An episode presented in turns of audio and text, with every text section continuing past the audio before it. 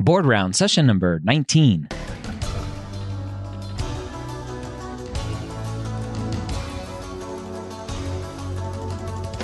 The moment you step foot on campus as a medical student, you are gearing up for one of the biggest tests you'll ever have to take USMLE Step 1 or COMLEX Level 1. The medical school headquarters and Board Vitals are going to help you prepare for your first board exam with questions, pearls of information, and guidance to make sure you have what it takes to score high and match into your specialty of choice. Welcome to Board Rounds. My name is Dr. Ryan Gray, your host here every week.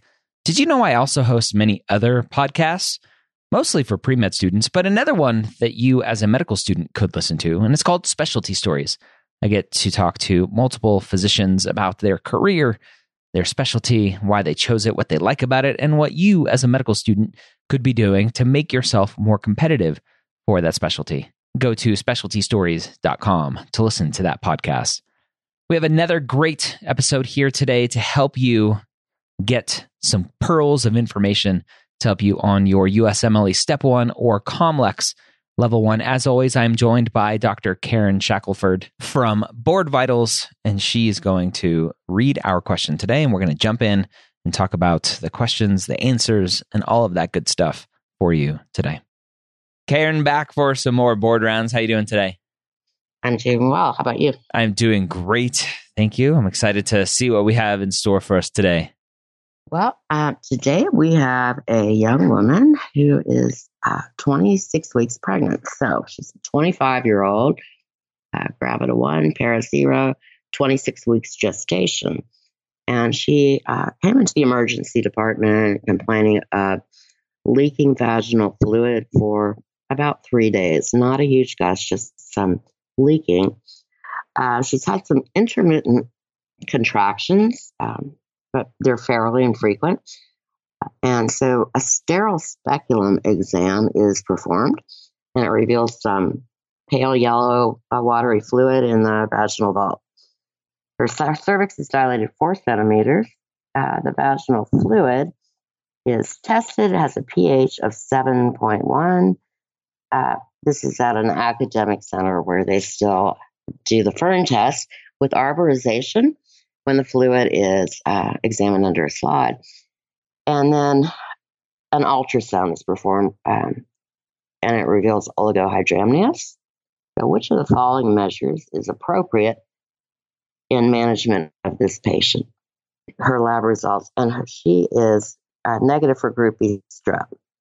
The choices here are A, cesarean section, slash immediate delivery. B, supplemental progesterone.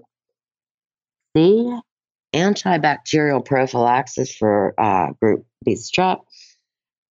Uh, D, tocolysis. And E, supplemental progesterone. Oh. Sure. Um, so Interesting. So we have a 26 weeks old leaking. We got the yellow fluid. The the Fern test is positive. I believe the Fern test is is positive. It's amniotic fluid. Um, so it looks like we have premature rupture of membranes. Um, and so the the my assumption is we we take to a C section. So I, um, when I found this question, I had to really think it through myself. And um, actually, we would take it to a C-section, maybe if it was like placental abruption. But for PP-ROM, uh, pre- premature preterm rupture of membranes, like before 37 weeks, you want to delay delivery as long as you can. Mm-hmm. So the correct answer is actually um, the antenatal steroid therapy to mature the lungs. Most women mm. who have PP-ROM uh, deliver within a week. And if, if, it is within seven days, um, you should initiate the steroid therapy. So I think it's kind of an interesting question. Um, uh, there, I think this might be a, not controversial area, but uh, there are some the management of PP-ROM is going to depend on you know factors like uh, the stage gestational age.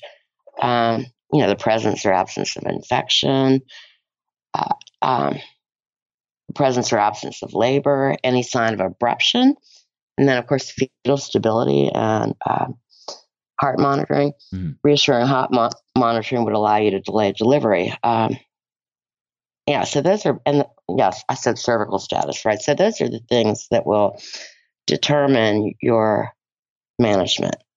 Okay. And I, I think ACOG recommends um, that women who have PPROM who are at more than 34 weeks of gestation should deliver, um, but it does not need to be a C section. Uh, normal, spontaneous, or induced vaginal delivery is fine. Um, but in women less than 34 weeks, the pregnancy should be managed, as they say, expectantly, uh, just to allow for some fetal maturity, you know, development.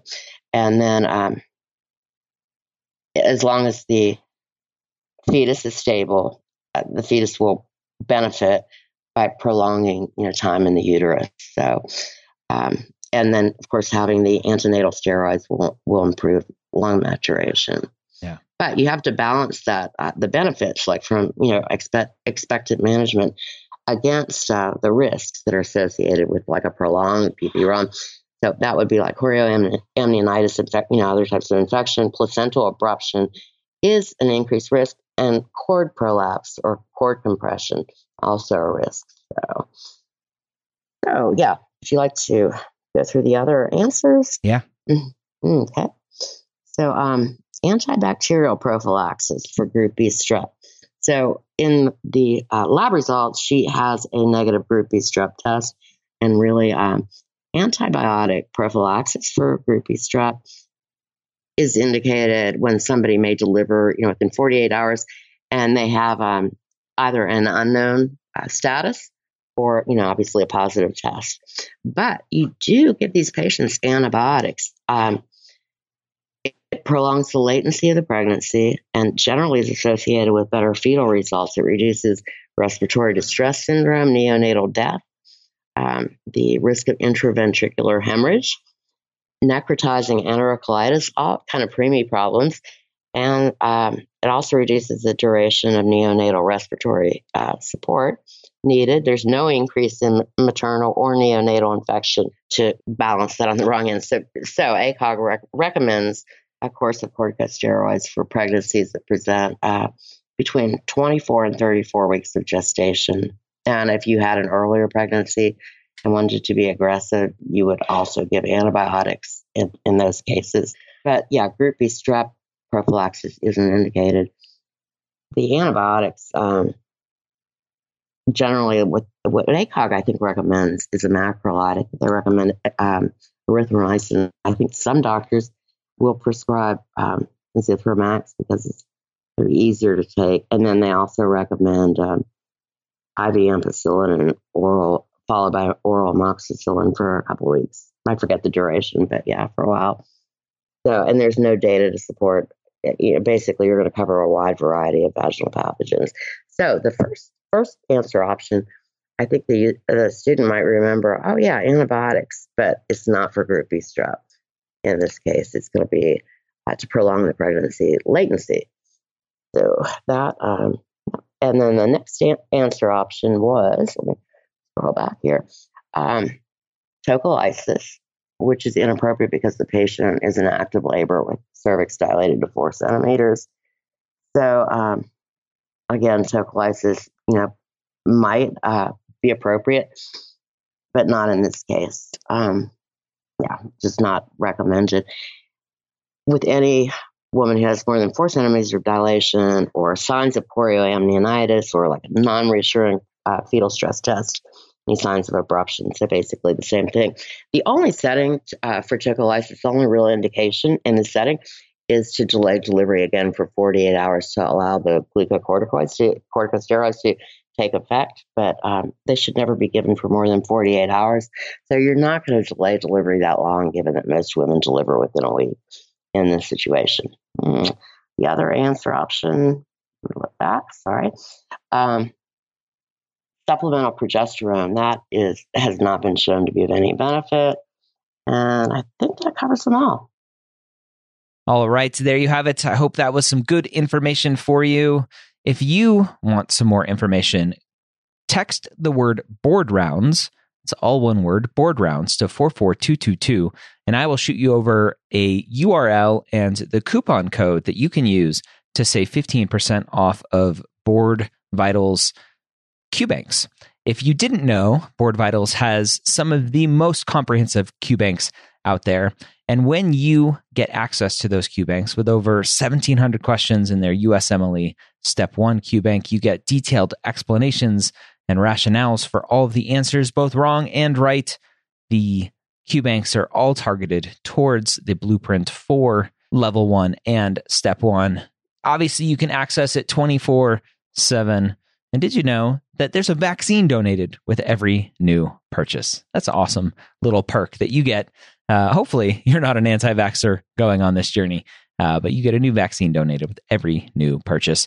Again, text the word board rounds to 44222 or go to boardvitals.com and use the promo code board rounds. Again, boardvitals.com and use the promo code board rounds to save 15%. Have a great week. We'll see you next time here on board rounds.